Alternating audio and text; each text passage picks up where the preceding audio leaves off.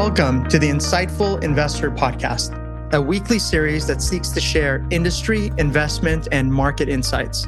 We define insights as concepts that are counterintuitive, widely misunderstood, or underappreciated. In other words, unique ideas that you probably won't hear elsewhere. I'm Alex Shahidi, the host of the podcast and co CIO of Evoke Advisors, one of the nation's leading investment advisory firms. Learn more about our show at insightfulinvestor.org. I'm excited to have Bob Elliott uh, with me today. Bob, thanks for being here. Thanks so much for having me. Looking forward to this. Yeah, I've been looking forward to this conversation as well. Uh, Bob is the CEO, CIO, and co founder of Unlimited, uh, which uses machine learning to create replication of what are traditionally expensive strategies the, that typically come in the 2 and 20 fee structure. Uh, so that falls into the category of venture capital, private equity, and hedge funds. And uh, prior to Unlimited, he spent about 13 years at Bridgewater Associates, the largest hedge fund in the world, uh, the right hand man for Ray Dalio on his investment team. Um, so a lot of uh, background to talk about.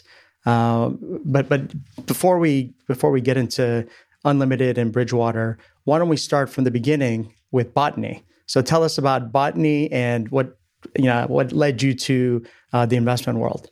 I always like to say that I was uh, trained as a as a traditional scientist in the sciences, um, and in the specific in uh, in botany. I um, I I got a passion when I was a, a kid getting into it, and uh, had the opportunity to explore it a couple times in high school and do you know laboratory and field research work, which then continued uh, into my time in college as well. But over time, probably it was the uh, days upon days in the uh, sixth uh, basement of the biological laboratories using growth ca- chambers that I realized that maybe research science wasn't uh, wasn't going to be the thing for me over time. I, I, mean, I love botany, and still to this day, I grow plenty of things in my yard uh, as, as, a hobby. But uh, but I realized botany was probably not my long term profession. and I wanted to basically more engaged in the world and with people and and and talking to people and sort of in parallel, I had gotten really interested in develop economics in college and uh, development economics and and public health issues, and sort of realized increasingly that you know macroeconomic dynamics are basically what drives the core fundamental outcomes that happen, you know, at uh, a country level or you know a cycle or or a longer term perspective, and so that sort of drew me to you know macroeconomics and macro investing as a way to sort of sharpen my skills and my understanding of it. And and really you know it's been it's amazing. I look back it's been 20 years and and i've really enjoyed really getting a you know being in the markets being in the macro economy it's not you know lots of people come to markets for different reasons. For me i think markets are very much a way to hold yourself accountable to understanding and to push yourself to constantly deepen that understanding and question how much you know and ask the next question and the next question. Uh, it's like a scoreboard of whether you get what's going on or not, and so that's that's really what drives me uh, to think about markets on a daily basis. Okay, and and so you ended up uh, at Bridgewater. Um, so tell us about that experience. It's obviously a high pressure uh, environment. Uh, so maybe talk about what lessons you learned from uh, your experience there on on you know working, and also maybe uh, we can shift into uh, the investment framework you've developed uh, from your experience there. Yeah, I mean, I think Bridgewater was a great place to develop a deep, rich understanding of how to think about the world from a macro perspective, and in particular, you know, macro. There's a lot of people who think about macro in a lot of different ways. Uh, for me, it was really developing that understanding of thinking about macro in a systematic way, in a data driven way, systematic approach, you know, building systematic investment approaches. Um, and I think it was a great Makes sense as a scientist, right? That's as a right. scientist, that's right. approach it from that perspective. That, that's right. And I think actually to be great in markets, you have to have non consensus views and part of the way in which you can develop or or I've seen lots of people who have high quality non-consensus views is they come from areas that are not strictly finance. They haven't strictly learned the textbook. And that different way of thinking is valuable in thinking about, you know, the macro economy just as it is thinking about a particular company or or anything like that. And so I think my uh, my way, my development as a as a research scientist was really very important.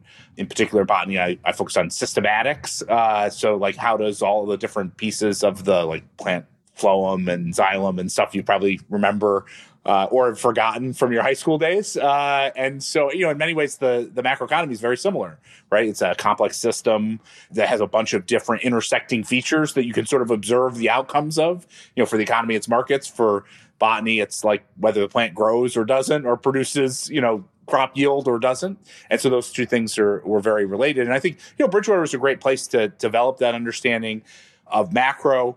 Have that historical perspective, which is obviously a very foundational way of thinking about the world from Bridgewater's perspective, but also that pursuit of constantly asking the next question and the next question, appreciating that there's far more to learn about what's going on in the macro economy than there is that you know at any point in time. And so I think that philosophy and that drive was also very important in terms of setting the foundation to become a great investor over time. That's more related to how the economic machine works right? And and how markets work and and the big drivers of of shifts and trying to predict what's next based on understanding those drivers. Is that right? Yeah, absolutely. It's really about developing that sort of fundamental understanding of how the markets work and it's not you know, I think people can think about systematic investing and they can say they can think, oh, well, it's, you know, write computer rules and they sort of you know drive you wherever you go. It's less about that and more about understanding and thinking that there are fundamental cause effect drivers that drive the outcomes that we're seeing and that you know those are not necessarily static. There are ways of thinking about it and and there are certain elements that are consistent over time but that system is constantly evolving.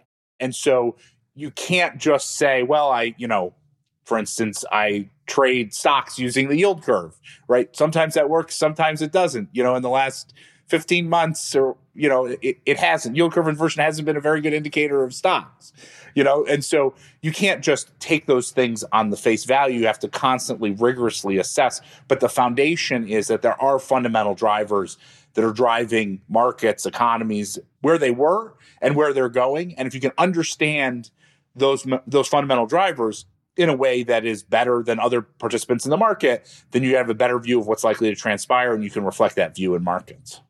So I'm curious, do you say it's a fair assessment to conclude that there are no certainties or very few certainties? There's just it's probabilistic, right? Is is that how you think about it? Part of the lessons from being a macro investor is the humility of getting a lot of things wrong. Um, you know, in in baseball, if you hit over 300, you know, you go to the Hall of Fame. In macro, if you can be 52 48 on, you know, trades in any given month, uh, that'll make you one of the best investors in the world. And so that gives you a sense as to just how hard it is. And so a lot of what you're doing in terms of if you're trying to generate alpha in, in from a macro perspective is you're trying to get some edge, right? You're trying to get that marginal edge and then try and bet that edge over and over and over again. So you have large sample size so you can create you know more consistent returns because you know anytime any macro commentator like go you know watch cnbc someone says stocks are going to go up stocks are going to go down. You know that's a 52 48 kind of bet. And so given that given that edge is so hard to develop what you want to do is you want to under create that edge, but then you also want to bet it. And that's part of what systemization is really valuable for, which is it doesn't it, it both allows you to have sort of these fundamental cause effect sort of rules in terms of how the world is working, but it also is scalable and allows you to apply that understanding more broadly across markets and in, and in a disciplined way so you can get the most out of your edge. Yeah, what you said there is, I think, actually really insightful. Uh, for somebody who doesn't sit on our side of the business, either managing money or or you know uh, involved in asset allocation and looking at markets every day, it, it may be counterintuitive to think that 52-48 is is you know is great. Like I think I don't think most people would equate 52% hit rate to a 300 batter because they know if they went out on the you know and they were trying to hit a 100 mile per hour fastball they would never get 300. but I think most people think they can probably do better than 52% just, you know, on their own. Obviously there's selective memory and so on. But but I think it is insightful to hear from you, you know, being in the industry for a long time, working at Bridgewater, one of the most resourced experienced firms, and to conclude from that all that experience at 52 is actually really good. And and I agree with you. But but I think that's something that is often missed the key thing in that process is having the humility to recognize 5248 and i think in a lot of ways you know, macro investing, it is not about taking big swings highly in highly concentrated positions. I know there's like lots of lore about, you know, some guy speculated on the pound and made a ton of money, right? I mean, he very well could have lost all of his money uh, as a function and of he probably trade. did before. and he probably did before. And it's why you see these single trade macro folks they don't necessarily have consistency. So maybe you call one trade right, but you don't have the consistency over time. You know, the person who called uh, the financial crisis well, it's very hard to then call the rebound and the downturn, the rebound and the downturn, and keep calling them. And so the part of the key way of investing from a macro perspective is that risk management because what you do is you you have the humility to say i'm probably going to be wrong a lot. Okay given that i'm wrong a lot how do i make sure that no one bet is you know would put me in a position to you know unduly take risk? Uh, and so i think it, it's interesting you know risk management portfolio construction you know thinking about the correlations between your different trades like that is as important in macro investing as is getting any particular call right. And so often you know the people who are lauded are the people who are talking about this view or that view. And the people who generate good consistent returns are carefully constructing portfolios over time uh, that is reflective of the humility of how often you can be wrong yeah, and, and I guess that humility comes from prior failure, or at least seeing others fail. Oh no! If you if you've done this long enough, you have failed so many times. That's that I think is one of the things you could tell. You can tell a person who's a serious investor from someone who, frankly, you probably shouldn't trust, who's overconfident. Because a serious investor, an experienced investor, will tell you the 25 trades that they've gotten wrong and the and will tell you tell it to you in a way that is you know in detail and why and revi- and revisited it. And you know they will think deeply about all of the instances they got wrong and why and try and learn from it. And the overconfidence trader will tell you all the reasons and all the trades that they got right. And that is that is the distinction right? That is the distinction that you can quickly see in terms of, you know, who has really done this for a long time and has the scars to show and who hasn't. Yeah. And, and part of that is also keeping an honest track record. You know, a, lo- a lot of people, they don't actually write down everything that they've done and, and go back and objectively assess, okay, what's my hit rate? So I think part of the humility comes from actually knowing what the truth is as opposed to some you know fantasy that you feel is reality but in you know it's not. That's right. It's very easy to remember you know to just uh, laud yourself for the good trades and uh, and and forget the bad ones.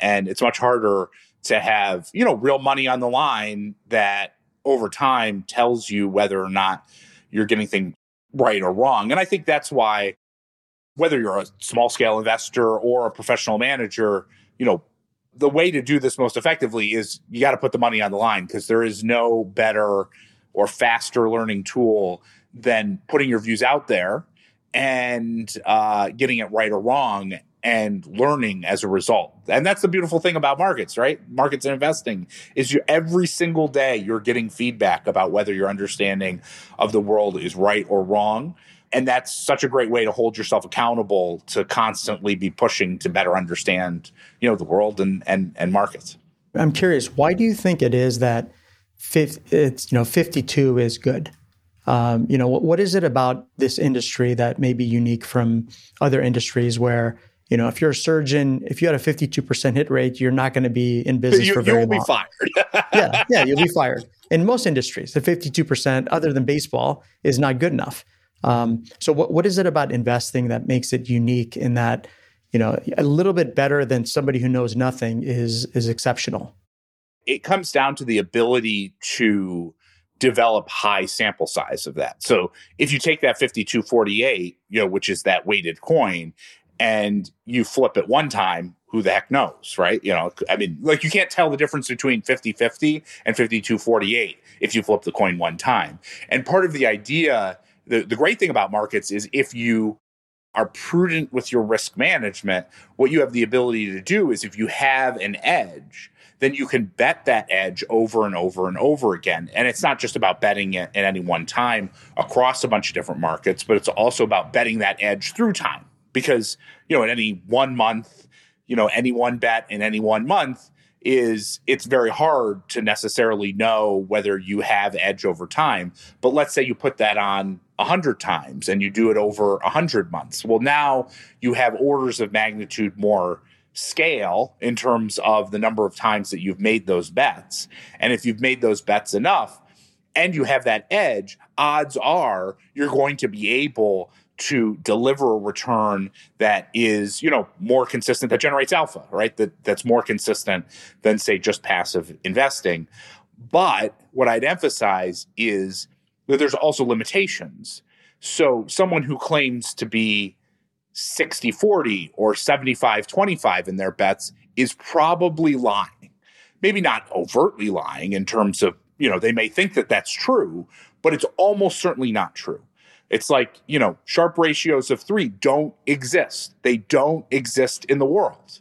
Sharpe ratio is the amount of return you get relative to the amount of risk that you're taking at any point in time. It doesn't exist in the world because if it did exist, people would find those opportunities and erode the alpha away. And so when you hear when you hear people talk about having exceptional track records, the real question is are they lucky or are they good? And the more exceptional the track record, the more likely they're lucky rather than good. And oftentimes, what I've seen is you have exceptional returns for a long period of time, and then you take a massive hit because you had this underlying risk that didn't show itself until it did. And then when you look through the full period, you're just like, you know, maybe 52%. That's exactly right. It's is I mean, certainly you can construct bets, and, and there's lots of implicit and explicit ways in which people sell options. Um, the investment management industry today is chock full of people who are selling options. And in a low volatility environment, you don't have to pay out for them. But in a high volatility environment or a jump to volatility environment, you can have huge gap risk and take losses. I mean, for instance, that are multiples of your capital.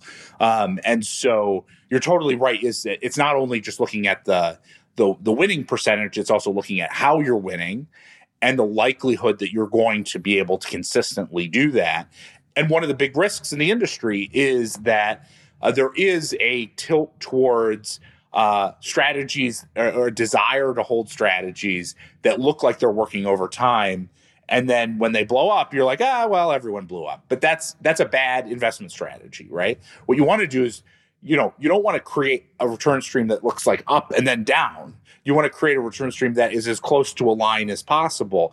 And the way that you do that is by having the humility to understand that you're going to get a lot of things wrong and use diversification and use other tools in order to create a more consistent return. Let's uh, dive into that a little deeper. Um, so, assuming you appreciate and recognize that your hit rate is probably not very high, talk us through a framework for uh, putting together a well diversified portfolio that uh, seeks you know attractive returns over time. Yeah, I mean, there's there's the old you know the old classic view that one of the ways in which you can you can create a good risk return profile of a portfolio is by finding a number of uncorrelated or lowly correlated positions. If you can find, you know, five or 10 lowly correlated positions or zero correlated positions, you can create a portfolio. Uh, if each one of those have a positive expected return, you can create a portfolio that meaningfully reduces your risk relative to the probabilistic return that you'll that you'll see. And so that's really at the core what you want to do with a portfolio when you're thinking about positions. I think all too often people think about positions as individual, discrete uh, ideas and don't necessarily think about them at, in terms of how they interact with each other. And so often what you'll find in markets is there are times when you have two positions that are skewed where your positive expected value outcome is actually with different macroeconomic realities.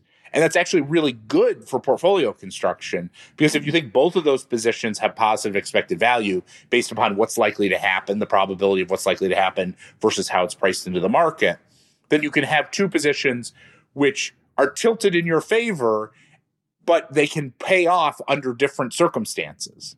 Right. And so what you want to do is you want to build a portfolio of positions in in a moment in time that is as diverse to the different the different possible outcomes as they can be positive expected value diverse set of outcomes that generates those positive expected values.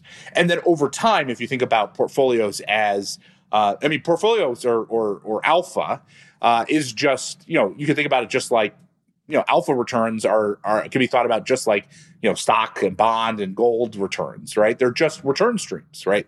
Particularly as you think about this in a systematic way and so what you want to do is you want to create returns, right? Bets on markets, rules that ha- allow you to bet on markets that are as lowly correlated as possible to each other so you can create that portfolio together. So it's about a point in time balancing of your portfolio risk and, and trying to find those lowly correlated positions and a through time uh, way of balancing your uh, your strategies basically your your investment strategies in order to create the most consistent portfolio you can. It's kind of like if you're if you're the casino and you have a you have you know roulette that has a fifty you know two percent chance of of winning, and then you put that out there, and then you put blackjack out there because that has a fifty two percent chance of winning, and those two returns aren't correlated to one another, and you have you know millions of users, you're going to win over time, and you go to Vegas and casinos keep getting bigger and bigger and bigger. I, lo- I, I love that analogy. It's it's craps and roulette and blackjack. All of those things are totally unrelated to each other. And to be clear, the casino loses sometime. You know, in any day, they might lose on blackjack, or they might you know somebody might bet roulette, might hit the particular number. Uh, but the idea is over time, if you have that edge and you have a bunch of different ways to basically bet that edge, which is what the casino is doing, then you could start to create a much more consistent return than if you just had one particular game or one particular, you know, table. And obviously the law of large numbers works over time. That's just math. That's right. And that's why risk management is so important is that if you have edge, you need to the the key to proving your edge, taking advantage of your edge is sample size. And so what that means is in any point in time, you have to have good sample size, but it also means you have to make sure that over time that you can bet that over time. Right. And so that's a very important component. All too often people become enamored in a particular view or position and put on so much risk that it can ruin their ability to generate returns uh, ruin their ability to continue to pursue those strategies. And so that's why, you know, that's why it's so important. The best investment managers, you know, hedge fund managers, you know, most sophisticated managers in the world, very, very, yeah, they sort of get this view of being like crazy hotshots. The reality is most hedge fund managers are trying to generate a 10% return, right? A very consistent 10% return because that's the type of return profile that's going to allow them over time to bet in you know to, to pursue those strategies. And it's the through time that creates lots of sample size for you. Yeah the best way to compound wealth is not to lose it all in one day. That's right. That's right. There's right. all too often people who from the outside look at giant returns right? And say hey look shouldn't we have giant returns? And the humble experienced hedge fund manager uh person who's been investing money for a long time look at those big returns uh, and they say, Ooh, if you're up 100, you could have been down, you know, 75. And that is not a good way to manage money. The challenge is, I think if, you know, I think most people zoom in a lot. So if you zoom out and you have two return streams, one's, you know, more uh, resembles a straight line and one is extremely volatile. And let's say they end up in the same place over time, through time, uh, you would, if you're zoomed out, you pick the straight line every time. But but you know, in reality, we're zoomed in. We're looking at the markets every day. We're reading the paper. We watch CNBC. We hear our friends talking about how much money they made, and most people are focused on the volatile line. And it's easier to be drawn towards that after the upswing, and and drawn away from it after a downswing. And so so you I feel like your emotions kind of pull you away from where logic would would you know uh, lead you, um, and so that makes it difficult to implement in practice. Even though on paper it's clear the straighter line is the right path. That's right, and I think uh, it really connects to the behavioral uh, the behavioral aspect of investors. Uh, uh, there's this paper going around where these academics are like, you know, why would you ever put bonds in your portfolio? When you could just hold 100% stocks and get a higher return over time? And the answer, you know, and then you, know, you read the paper and they're like, what this would require you to do is when you're down 65, 70% in your stock portfolio, you have to ju- just hold it. Why, why would you, why would you do anything other than just hold your portfolio? And it's like, why would you do anything other than hold your portfolio? Like, imagine you're a retiree and you're getting close to, to retiring and all of a sudden your stocks go down 75%. Like that is that is a totally normal outcome.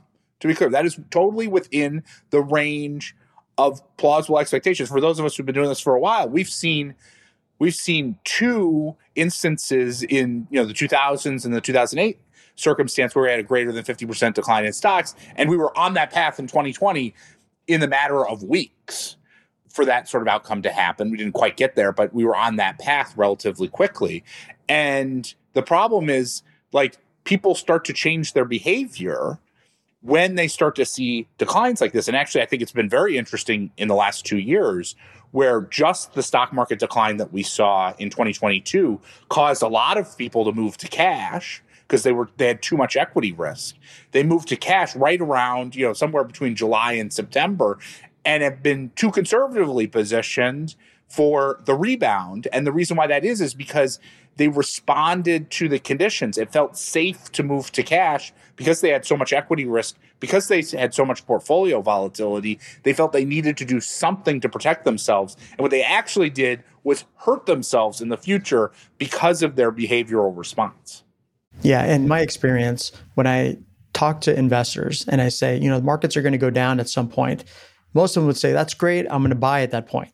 And, and I'm, I'm, I'm looking forward to that. But in, what, what happens is when you actually live through it, um, the news is bad when that happens. The outlook is bad when markets have declined. And so people look at all that. They look at the historical return and it's bad. And they look at current conditions is bad and the outlook is bad. They'll say, why would I invest? That sounds, that seems stupid to hold the money now. I'll come back when the outlook is brighter right? And markets obviously move in advance of the outlook.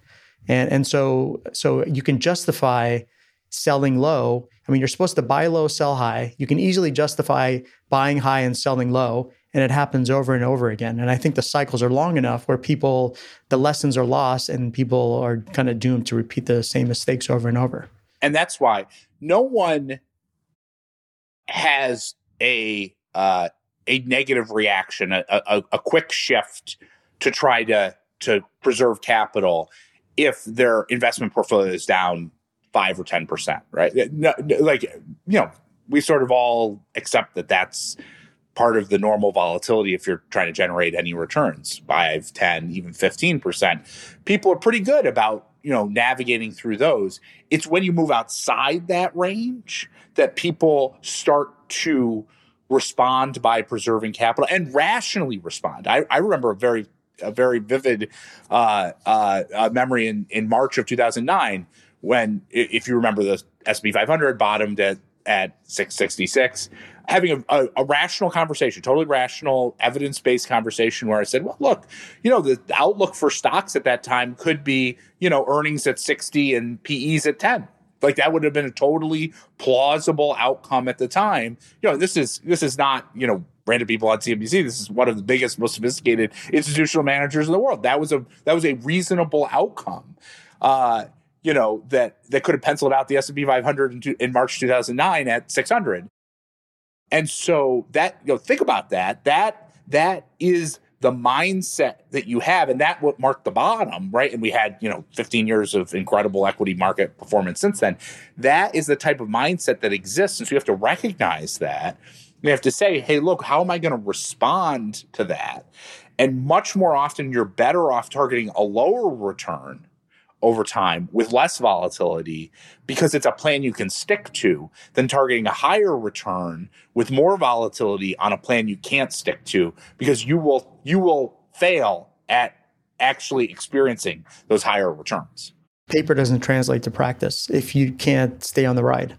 It's one of the reasons in alpha strategies why systemization is so valuable because part of the part of the challenge is getting edge, but the other big part of the challenge is actually playing your hand as you need to play it in order to maximize that edge. And so one of the great things about systemization is that it creates discipline to actually operate in the way that you expect to operate. And so that means you you're getting the most out of your most out of your edge, right? Whereas if you're trading in a very discretionary way, like, you know, I mean, there's all sorts of studies and things like about a judge before and after lunch. Like you are that judge, right? like your trading is worse before lunch than it is after lunch. Just recognize that if you're trading discretionarily. And the question is, do you want, you know, do you want your edge to be based upon your skill or do you want it to be based upon whether you just ate or that's not a good that's not I, I, know which one of those two i prefer.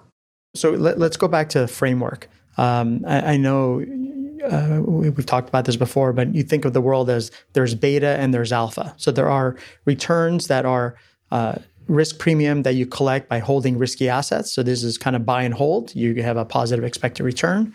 And then there are trades that you can make. And, and you know, in, in a moment, we'll get into your market views. Um, but maybe just quickly summarize uh, that distinction between the source of returns and then how you think about balancing those two in a well diversified portfolio.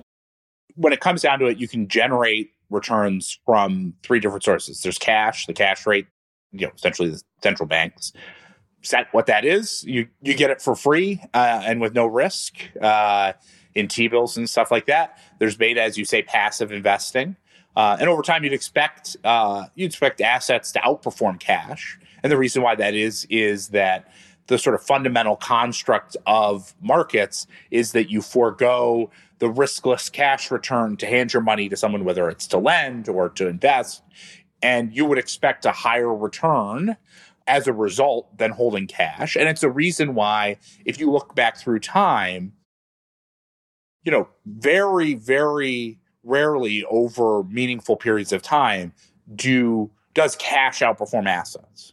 In fact, you know, over I mean, over any one year time frame, over any 12 month time frame, uh, you know, it's like 70 30 that that assets outperform cash. And so um, the choice to overweight cash is actually an alpha choice, and you have to be darn good at that timing in order to actually have conviction that you should overweight cash, since so often assets outperform cash. And then the last choice, as you say, is making bets in markets. And when you think about a portfolio, you want to think about each one of those different pieces in a different way. First of all, you want to think about your overall risk tolerance. I mean, we talked about uh, we talked about you know can you absorb seventy five or 50% drawdowns in your portfolio. Um, or say, for instance, you're getting close to retirement and you really want a lot of conviction about exactly, you know, how much capital you have for retirement. And so that sort of gives you the sense of what's the choice between cash and assets, right? The amount of risk that you're willing to take in order to generate in order to generate returns in excess of cash. And so that's different for every individual. And, you know, you just want to think about that thoughtfully and proactively to target your return. And then when you think about assets, the real question is how much do you want to put in uh, in passive investing versus active investing? And there's an important trade off there, which is you know passive investing generally has lower expected returns, particularly relative to the risk that you're taking, uh, but it's more consistent right more more reliable you would expect assets to outperform cash over time whereas alpha you have the opportunity probably to get a better return relative to the risk that you're taking, but the reliability is lower. And so, how do you balance these things? I mean, the frank reality is there's no obvious way to do it because you have to take into consideration a, a, variety of different things, including how reliable you think one is versus the other, how much skill you think managers have. I think if you look at big institutional managers, they're allocating something like 80% of their capital to beta in one form or another, whether it's liquid or illiquid, and about 20% of their capital to alpha strategies. And I think that basically is about right um, in the sense of, you know, in general, beta strategies are going to give you, you know pretty good consistent returns. So you really want to rely on that. Uh, but alpha can help protect portfolios uh, gener- you know, particularly in, in difficult times. And so you want to put something on it, but you don't want to go overweight it. So something like 80 20 makes sense, which, you know, is the answer to every, uh, it's either 80 20 or 50 50. Those are the answers to all of life's uh, weighting questions. Yeah, that sounds about right. And then I guess it's also, you know, alpha is a zero sum game. It's a negative sum game if you add fees. You know, in a lot of cases, uh, maybe the the managers can generate alpha, they can outperform, but they take that in fees, and and the investors don't get as much as uh, as they might otherwise.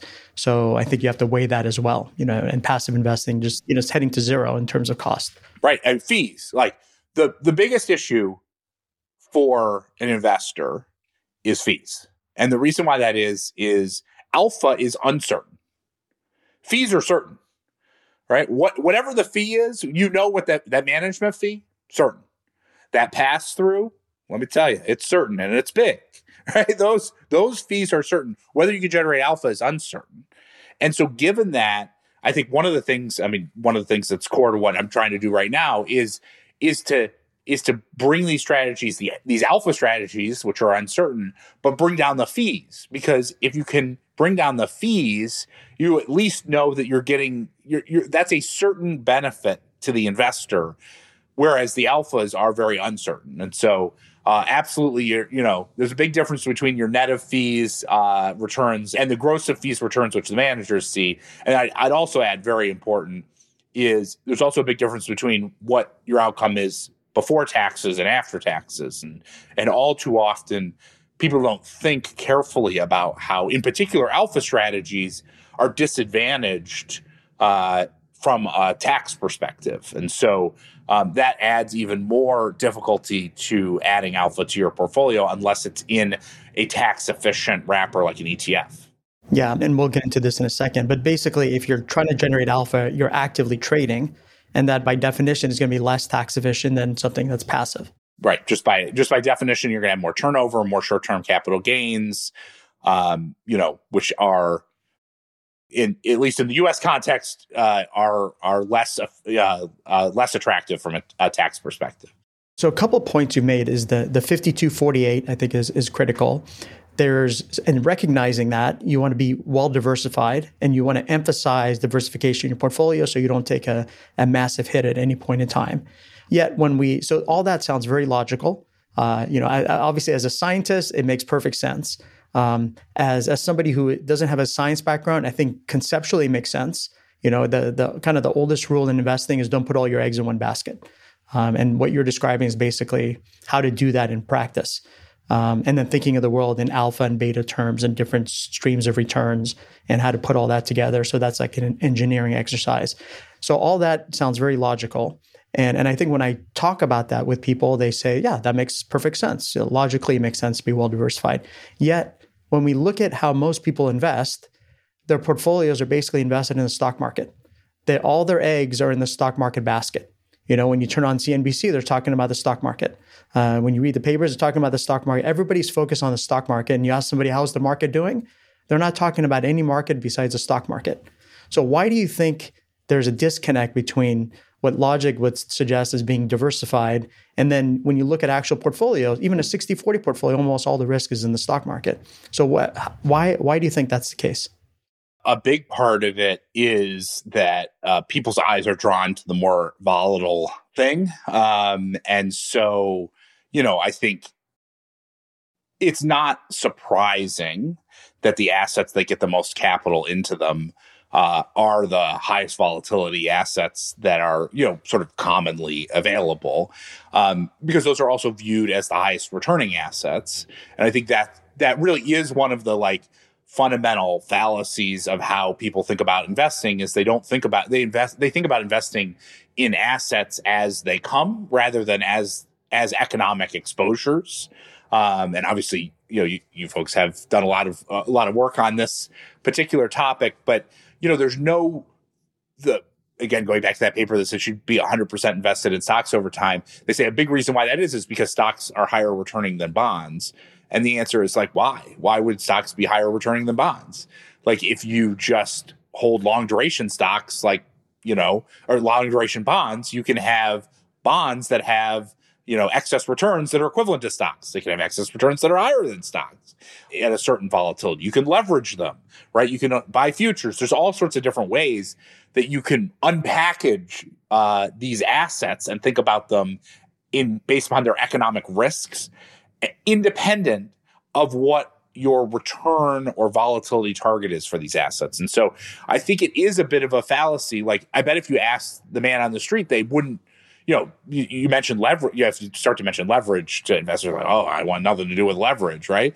And the answer is like your stocks are levered, you know, two and a half times. Like, what what are you talking about, right? Like you've got tons of leverage in your portfolio, um, and it's just it, it it's hard for people to to to understand and and break down those pieces and then put them back together. And so I think that's why folks are just drawn to the highest volatility normal asset class. I think that's an example. I think if you know I don't know, if Bitcoin had a volatility that looked like 5% a year rather than 500% a year, I don't think anyone would talk about it, right? Because, you know, it, because it just wouldn't be volatile enough to attract people's attention. It could be a good investment. It just wouldn't be, you know, wouldn't, wouldn't attract nearly the interest. Yeah, and I guess there's also a draw towards investing in companies, which makes sense. You think about investing, it's investing in companies. These are great companies. I want to own these. And, you know, X is a great company, Y is a great company. Um, the the index is a basket of great companies. Uh, how can you lose if you just buy and hold great companies? That's right, and I think that that that unfortunately that desire or that view, for instance, that that you have to have I mean, even productive capacity of assets in order and yield yield outcomes of assets in order to generate returns. I think uh, closes the door to assets that could be highly beneficial to a portfolio like gold um, that you know have attractive risk return and correlation profiles that are that are different from what you know stocks and bonds provide. And so I, I hear you. I, I think that that's right. Is that there's sort of a tangibility of a company, and like you know, Nike produces the shoes that I'm wearing today. Uh, what does the U.S. government bond produce? Eh, it's kind of hard, kind of hard to get your head around. Yeah. Uh, and, and, and, I'm curious, why do you think there's just so much, um, and maybe you disagree, but why do you think there's so much uh, misunderstanding about how the economy works, how markets work? Uh, you know, we're, we're, in a world where information is readily available. There's probably too much information. There's probably a lot of noise. Why, why, why do you think we're in a place where, you know, the average investor doesn't have a good grasp of these concepts? If uh, financial Twitter is any indication, there's certainly plenty of noise out there. so much noise, it, it, very valuable to uh, to you get a lot out of it, but there's a lot of noise. You have to filter through things. I you know I think at at at its at its core, I think there's a real education gap that exists in understanding. Uh, economics and and also I think there's a huge ed, ed, uh, education gap in personal finance. Like we're I mean, as an example, like we're teaching young kids about farm animals instead of how, you know, they should invest their their their their paycheck. Like that is, you know, like uh, and 100% of people will have to figure out how to manage their paycheck and, you know, 1% of the employment in the US is uh, in the farming industry. And so like that is a fundamental gap that exists in our educational system and so I think um, you know, the macroeconomy is hard. Uh, to be clear, lots of things are hard. You know, writing a good essay is hard. Um, you know, understanding uh, physics is hard. There's lots of different things that are hard, but we don't spend time societally in prioritizing uh, a deep, rich understanding of macroeconomics when it is a thing that affects everyone's lives every single day, uh, which is kind of incredible in a way that they you you you live your life and you make your personal uh, you know your personal decisions when the mortgage rate goes down. Any person in the market who's thinking about buying a house, which is you know two thirds of the people in, in, the U.S. buy you know own houses, it affects all of those people, uh, and yet we don't we don't talk about it. And so uh, I think that's a real gap, and I think um, it's particularly a gap that is harmful for those people who don't have access to this information. I think, you know, increasingly it's becoming more available and understandable for, you know, in, in various channels, but there's still not a good canonical way in which we educate people in the way that we do biology, chemistry, physics, math. It doesn't make sense. Yeah, I mean that's one of the reasons I'm doing this podcast is when I when I look at the other information out there, I feel like there's just a lot of misinformation. It's almost like you be, you would have been better off not hearing that because it could lead you down the wrong path. And, I, and I'm just trying to share some insights that hopefully are helpful to investors. Yeah, it's a, it's a it's just such a fascinating field. You know, if you think about you know the average person, they have to work really hard to earn money, and then they take that money and they put it in some investment, you know, to save for retirement or you know down the road, and and you know all that hard work could be wasted on investing inefficiently which when I look at kind of the the average person, it, their portfolio is really out of balance. It's basically you know one bet, and it's just uh, it's kind of overly risky, and it doesn't have to be that way. I totally agree, and and it's how they allocate how you allocate your savings, and then also all the different steps, all the ways in which you can allocate savings, like all the planning aspects, which are so critical. I mean, so so critical to getting the best outcome that you can and a place where you know if you ask the average person on the street like what do you do uh into, what's the most efficient way to save your money it is not obvious right we're not we don't have these conversations um with the everyday you know the everyday person about how best to save how best to structure it how best to create a great portfolio all of those things um you know, it, it, there, there's a huge gap in terms of the education. It's, it's the role. The, I mean, the great thing is there's also tons of advisors out there who really understand this stuff well, and and are um, are out there trying to educate their clients and put them in the best position. So I think there's a there's a there's a, a great force for good that's out there uh, to do this in a in a better way. But there's still a huge gap between what the man on the street understands and and uh, what and, and what is actually available to them and, and how to best implement a portfolio. So, talking about uh, availability, uh, why don't you spend a few minutes talking about uh, what you're doing at Unlimited and kind of democratizing uh, these return streams, trying to make them uh, you know low fee, and um, and also maybe spend a minute talking about why you selected the ETF structure. At Bridgewater, I worked with some of the biggest, most sophisticated clients uh, and pools capital in the world. And and what you see, uh, I mean, we, we we talked about a little earlier. You know, what you see is they put about let's call it 20% of their capital in hedge fund style strategies, um, the most sophisticated ones. And and when you compare that to the everyday investor, uh, they basically don't have access to those strategies at, at all um, because typically you have to be a wealthy individual. Um, you know, you have to have certain levels of assets uh, to even have the ability to invest in them, and then you have to have access to the funds to actually invest in them. Um, and a lot and of so, the funds aren't very good.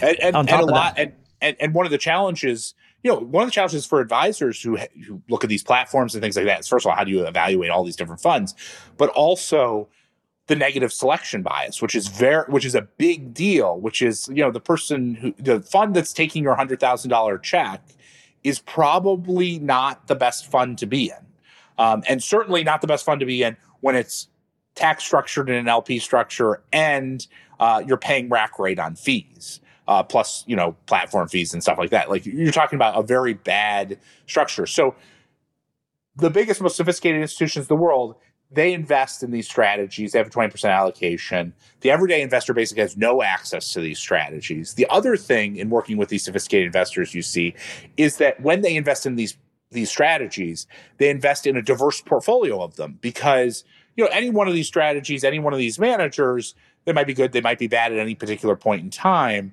Um, but when you put them all together, they actually generate a pretty good return. And so uh, these these institutional uh, investors are actually creating indexes, essentially creating index products. You know, that might invest in 60, 70 of these different managers, which is essentially like buying an index, right?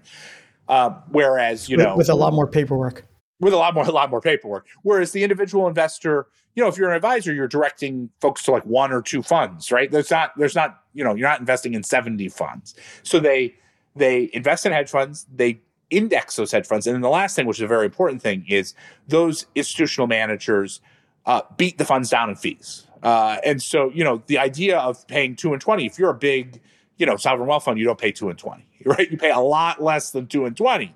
And so what they've done is they basically created a low cost index fund of these alpha strategies. Now, how interesting is that? When you look at what's out in the market, you basically don't, there's nothing that looks like that low cost index fund, and certainly nothing that's available for the everyday investor. And so that was the basic idea. Is we said, look, I bet we could take our experience as uh, you know, having built the proprietary strategies and all these different hedge fund styles, I bet we could take that understanding, build technology that allows us to replicate what those managers are doing, not perfectly, of course, but it, but in a way that's pretty good.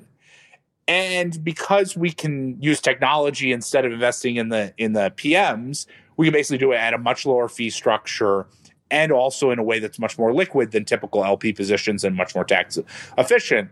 And the outcome for the investor is the investor cares about net of fees, net of taxes. That structure at a quarter of the fees and half the taxes is much more compelling than uh, than typical LP positions, and because it's diversified, it should create a more consistent return stream. Manager diversified as well as strategy diversified. So that's really at the core what we're trying to do is use those principles, those principles that big institutional investors bring to the table in terms of how they manage their money, and bring that to the everyday investor. Yeah, it makes a lot of sense. And that ETF structure has uh, kind of, it's almost like a tax loophole in some ways. I mean, it, almost like a tax. It's a tax loophole. like, like, you know, I think it's it's one of the things. Uh, you know, no reason to beat around the bush. There's a structure you know, it's been set up so that um, for the investor, it looks like a stock and has all the properties of an individual stock in terms of uh, its tax structuring, which means, you know, typically if you buy it and hold it for more than a year, it's taxed at, you know, your your capital gains rate rather than your ordinary income rate. Um, that's a great tax loophole to have. It ETFs are also advantaged relative to mutual funds in that they have the ability to wash the capital gains in the securities underneath. And so therefore you don't get you I mean in the vast, vast, vast majority of ETFs there are not capital gains distributions, even for for products that have moderate turnover. There are not capital gains, they're typically not capital gains distributions that you see in other funds. And so that what that means is you pay the taxes when you want to pay the taxes, not when uh, the manager you know has has redemptions or when the manager rebalances, that's all very advantageous. And so it's just, and, and, not to mention the fact that it's transparent and it's liquid and it's a 40 Act product, you know, that's uh, SEC registered and at arm's length and, you know, create has independent custodians and independent board which you know for for hedge funds like you know how many times are you looking at hedge funds and you're saying well you know i mean what's the probability of fraud? I'm not saying that there's lots of fraud, but that is a thing you have to worry about. Well, if the security in an in ETF, if the securities are held by an independent institution, I don't touch the money, right? I can't touch the money. It's an independent trust that holds the money, not me. It's an independent trust that you know uh, that is highly regulated by the SEC. That's very advantageous from a consumer standpoint in terms of the risk of fraud or or abuse that comes from a manager. Yeah, I've always felt if you could take your total portfolio, whatever, however way you invest, and put the whole thing inside of a single ETF, you'd be in great shape because you're basically putting that tax efficient wrapper around. This is obviously for taxable investors. You can put that tax efficient wrapper around the total portfolio. Obviously, that's very complicated, not easy to do. So, short of that, you can try to put an ETF wrapper around those return streams that make sense. Most people think about ETFs as um, as like low cost index funds because that's basically how they started.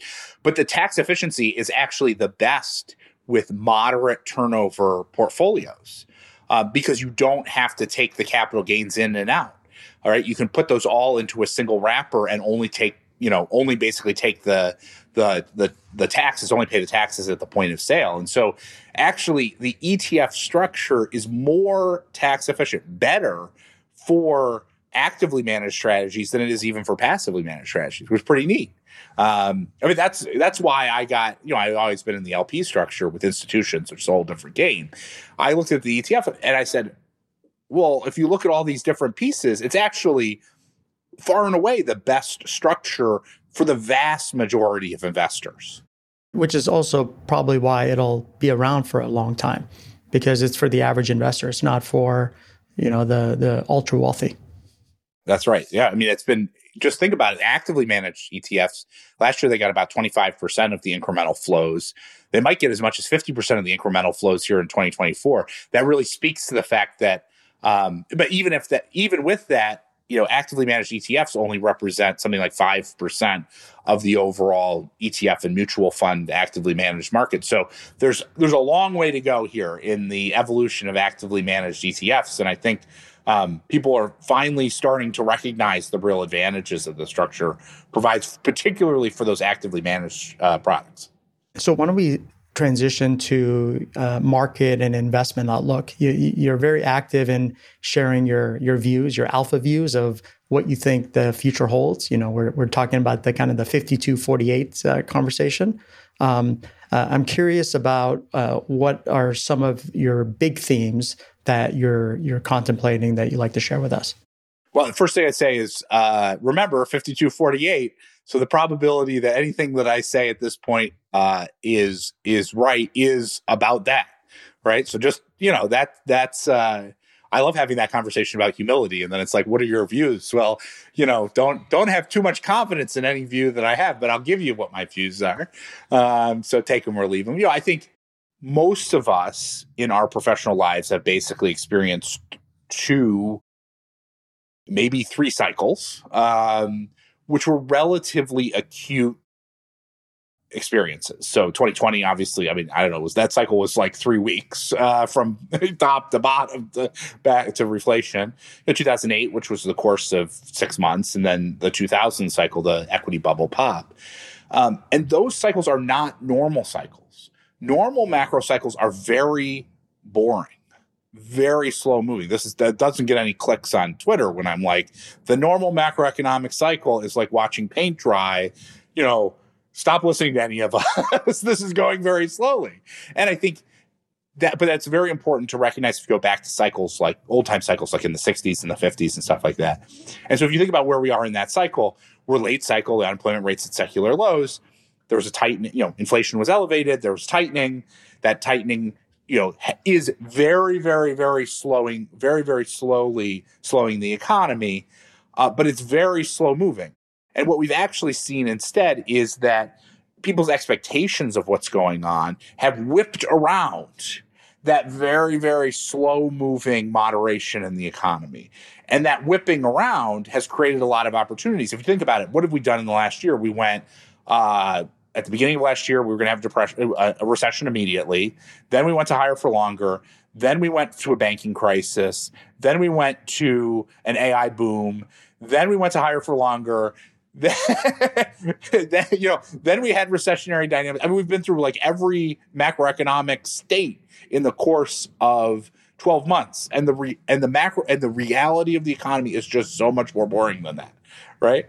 I I, I should have started what you know what's going, been going on with the unemployment rates basically been the same for 18 months right? Like you want to understand what's going on with the economy it's that there you go nothing. Nothing has happened.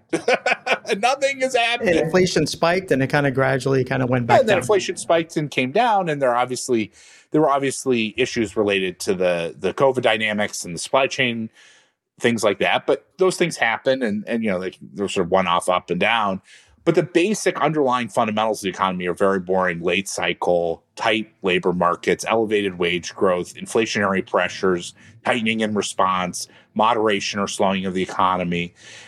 And that's basically where we're at. And then, sort of more tactically, so that's sort of the foundational space of the economy is sort of secularly tight, and growth is about it potential. And then on the margin, what we've had over the course of the last you know 10, 10 weeks or something like that is one of the biggest easing uh, experiences, short-term easing experiences that we've you know that we've seen in history. Which you know stocks that are up twenty percent or more, bond yields have come down 120 basis points.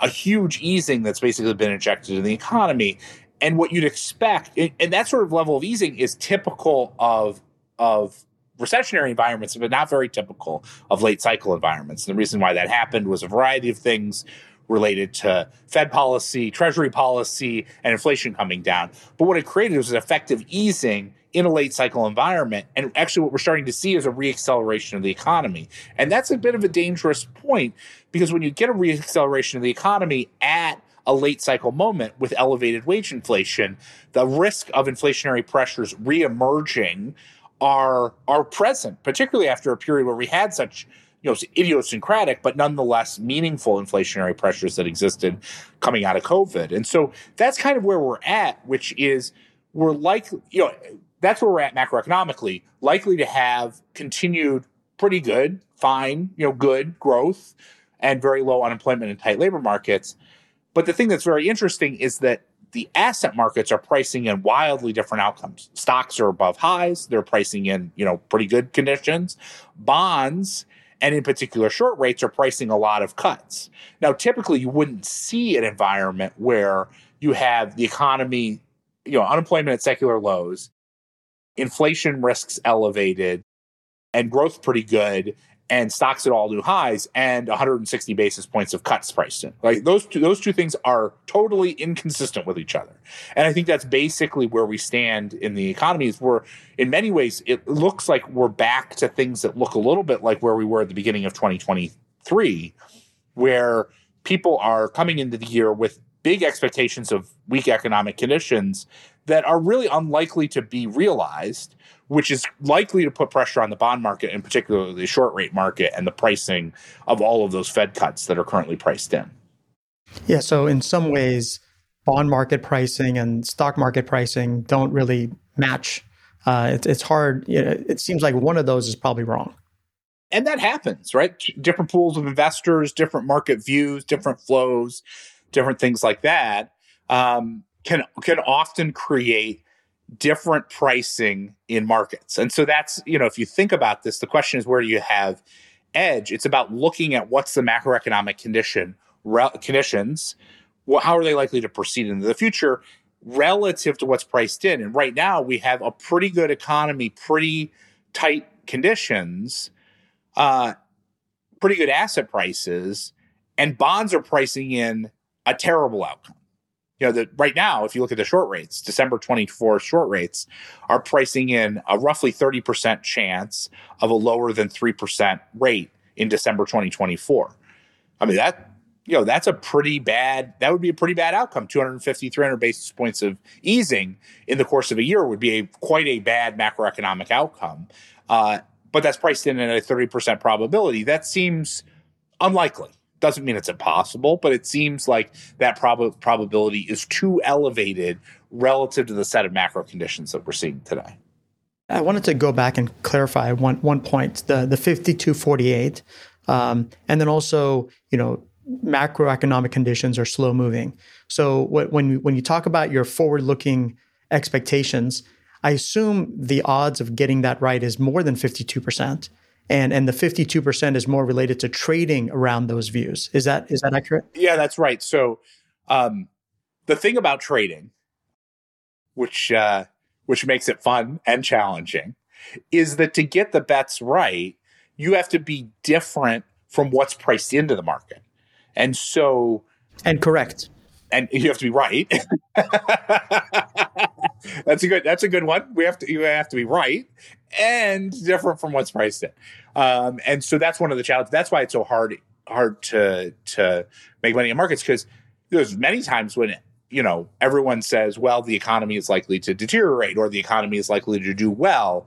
And yes, you're right. You can have much more high, much higher probability understanding of those things than comparing those outcomes relative to what's priced in and betting on the markets, which where you have to be not just right about what's likely to transpire with the macroeconomy, but right relative to what's priced in. When I look at uh, what we've experienced the last, you know, five, ten, even in my career, 25 years, and relative to what people had thought was going to happen, it seems like there's been constant surprise after surprise after surprise.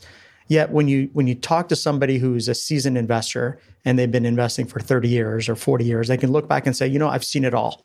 And and they feel confident that they have a pretty good sense of what the future may hold.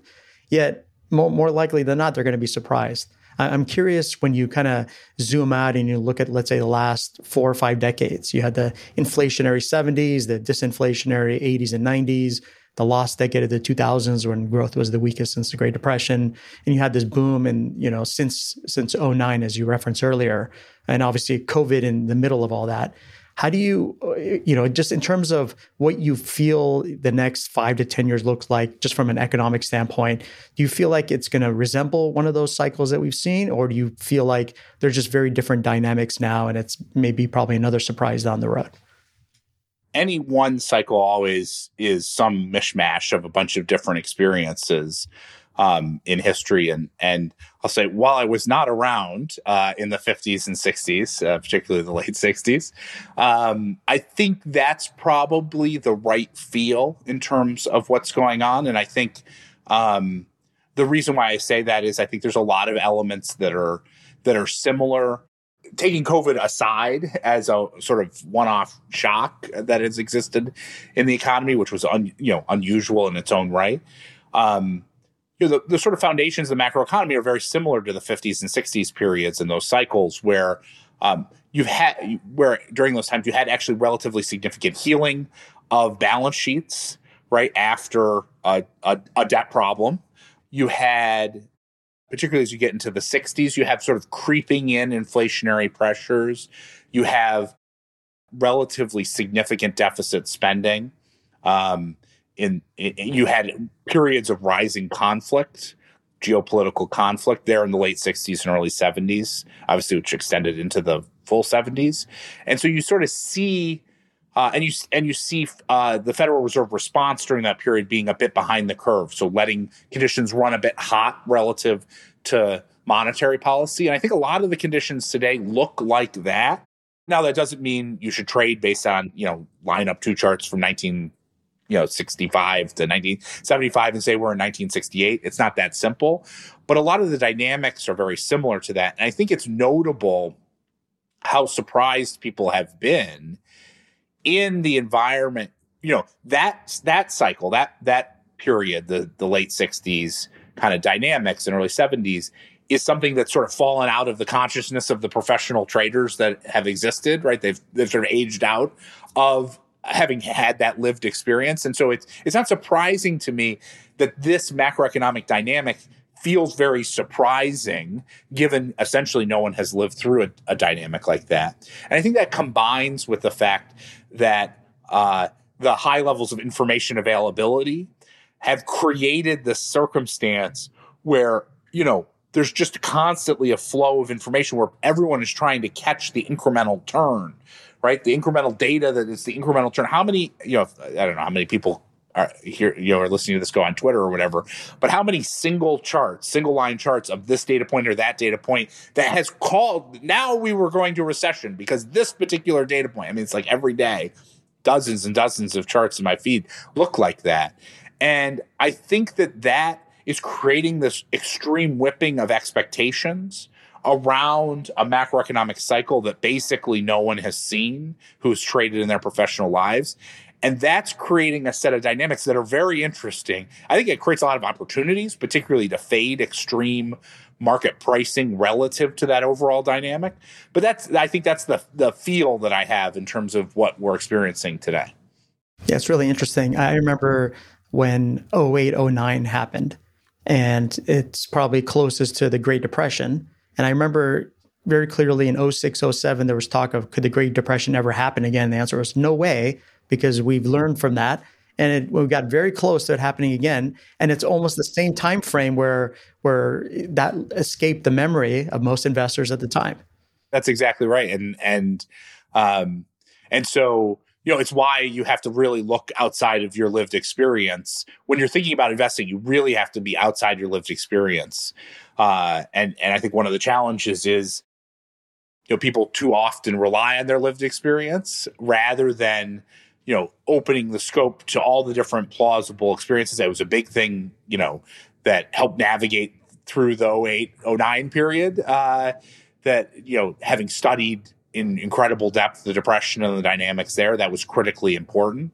Um, and I think a lot of people were challenged by in that particular cycle the difference between sort of a recession, which is what they knew, and a depressionary dynamic uh, that they didn't know. Um, and I think today we sort of see the same thing where a lot of folks you have never lived through uh, this compilation of different cross-cutting forces that um, that are going to drive the macroeconomy over the next five or ten years. And so, going back to those old time cycles like the 50s and the 60s and the and the early 70s, not to say that it will be literally the same, but the dynamics are very familiar. I think it's very very relevant to what's going on today. One notion that you uh, alluded to earlier is the deficits. You know, I think you know the way governments are supposed to work is when you're in a boom, you have a surplus, so you save for a rainy day, and then you are in a recession, and now you run a deficit to to kind of combat the you know reduce spending during that those periods. But in the U.S., we basically you know we oscillate between a little deficit during good times and a massive deficit during bad times, and the worse the times, the bigger the deficit. And obviously, you have ballooning, uh, you know, government debts that accumulates over time. I'm curious how you you know, how does this end? You know, it seems like you're kind of abusing the the privilege of being the world's reserve currency. And this is one of those other things that's slow moving until you hit a tipping point. I'm curious how you think about that whole dynamic. There's a lot of governments in the developed world have high levels of debt, um, and when you have high levels of debt, there's basically you know you, you have to um, you basically have to grow out of them um, at, in some way, shape, or form, and you either grow out of them uh, with higher um, with higher inflation and essentially inflate away those debts, or through higher productivity. Um, and so, when you think about that process, the first step is transitioning from an elevated deficit environment to a more constrained deficit environment, so less borrowing. Um, and that's a painful transition. And I think we may see that sort of transition happen in a way that is counter cyclical, uh, in a way that could be challenging. Uh, when eventually we get to a downturn environment, you know, we're, we're probably not going to accept deficits at 15, 20% of GDP. It's not, not going to happen. And so if you have constrained deficits at a time of economic vulnerability, you, you know, you could have a more significant downturn than maybe folks expect. But that's in the distance. But first, you have to think about the stages, which is first you've got to constrain the, the incremental borrowing. Then what happens is you got to figure out how you get your way, how you how do you pay down that old borrowing? And there's basically, as I said, the three ways: you inflate, um, you have higher productivity. Uh, the other option is you can just print money, right? In this in the way that Japan has. And so my guess is we'll see some combination of those. The optimal way of doing it to pay down those debts is through higher productivity. May happen, may not wouldn't necessarily bet on it. More likely, we're going to see more inflation and more money printing uh, than maybe people expect in order to retire that debt or at least move it out of the hands of the private sector. And so that's that's really the story. The the good thing I think for the dollar as a reserve currency is that there's lots of debt problems everywhere. This isn't a U.S. specific thing, and so basically everyone's going to go through some form of that. And given the fact that the U.S. has the deepest, most liquid capital markets you know, we may be ugly relative to things like gold, but we sure aren't necessarily, you know, we sure look pretty good relative to a lot of the other options that are out there. Yeah, that makes sense. Um, Bob, you've been very generous with your time. I'm gonna I'm gonna end with one big question, um, which is you know in, in all your years of of studying markets and your experience, what's the one big unique insight that you'd like to share with us and maybe many have not heard before? it may seem incredibly obvious, but it's so often forgotten, which is when you're thinking about markets, you have to start with what's priced in. That is because everything that you do in terms of your uh, investments and uh, and also whether or not you know you can generate alpha comes down to how you see the world in the future relative to what's priced in. And I always like at the beginning of the year uh, it, it's a good time to just take a minute, take stock. What is actually priced into these markets?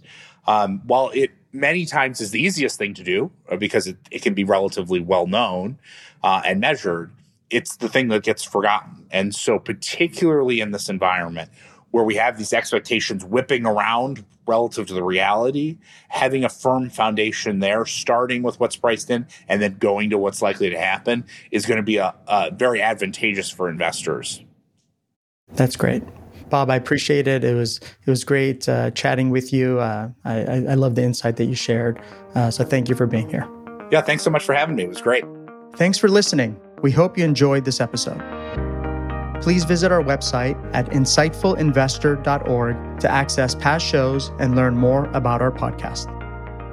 If you have questions, feel free to email us at info at insightfulinvestor.org. And if you enjoyed the discussion, please subscribe to this podcast to ensure you don't miss future episodes. And don't forget to forward today's conversation to others you think would enjoy listening. This podcast is provided for informational purposes only and should not be relied upon as legal, business, investment, or tax advice. All opinions expressed by podcast participants are solely their own opinions and do not necessarily reflect the opinions of Evoke Advisors, their affiliates, or companies featured. Due to industry regulations, participants on this podcast are instructed not to make specific trade recommendations nor reference past or potential profits. And listeners are reminded that securities trading, commodity trading, and alternative investments are complex and carry a risk of substantial losses. As such, they are not suitable for all investors.